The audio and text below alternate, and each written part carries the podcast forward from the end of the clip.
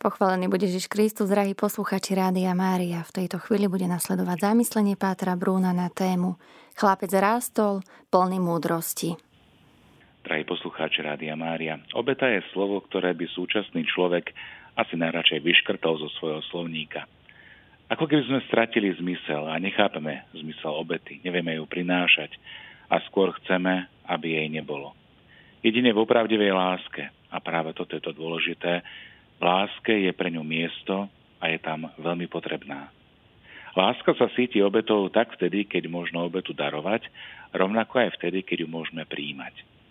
Matke, ktorá miluje svoje dieťa, nie je ťažká obeta ani obetovanie sa pre dobro svojho dieťaťa. Dokonca najvyššia obeta nie je pre ňu priveľká ani ťažká.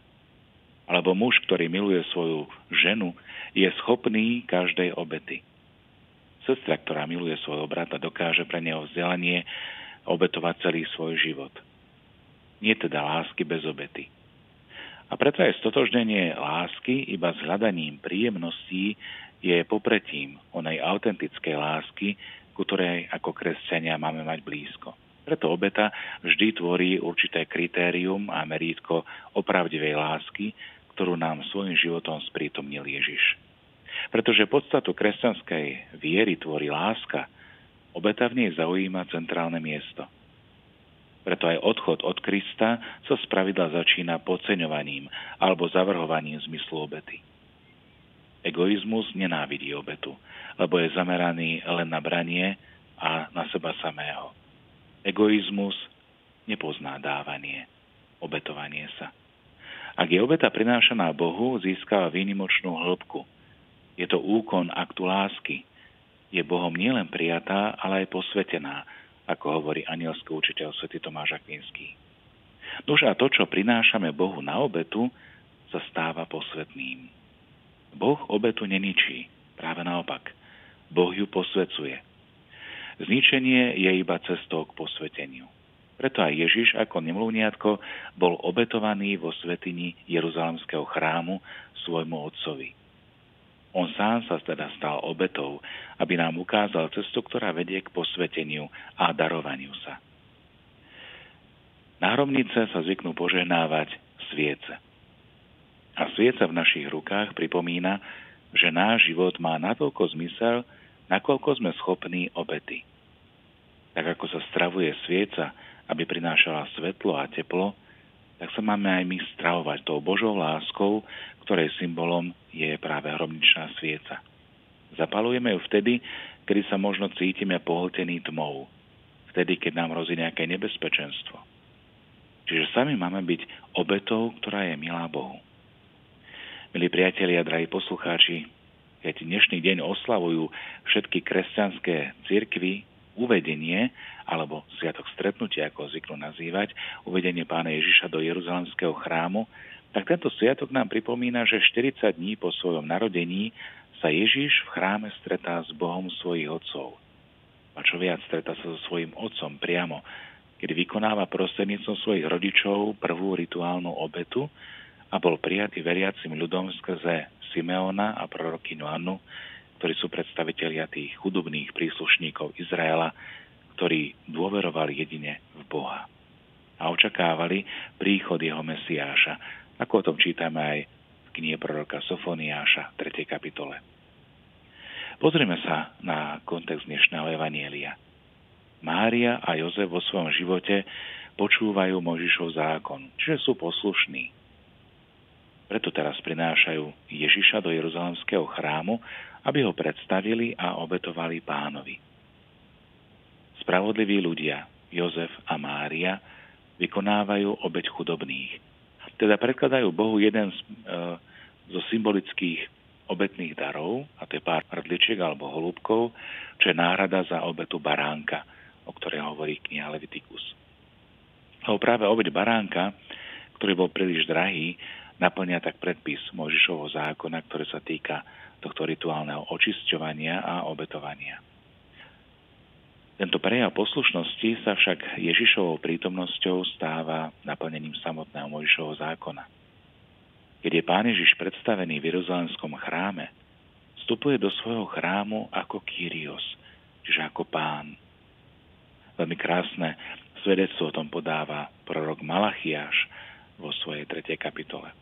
A preto nie je vykupovaný prostredníctvom zaplatenia určitej sumy peňazí, lebo on sám je cena vykúpenia.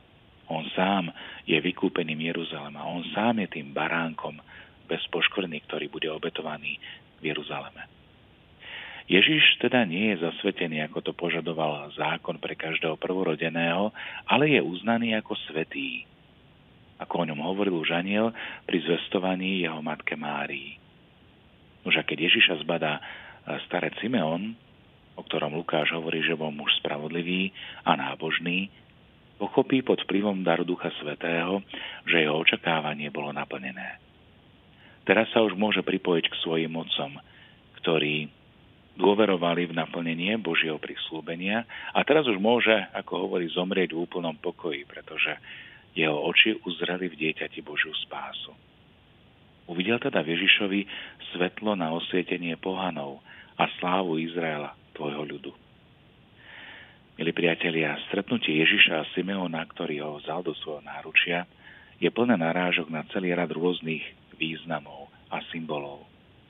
Stretá sa tu starec a novonarodené dieťa, čo symbolizuje stretnutie medzi starým a novým zákonom.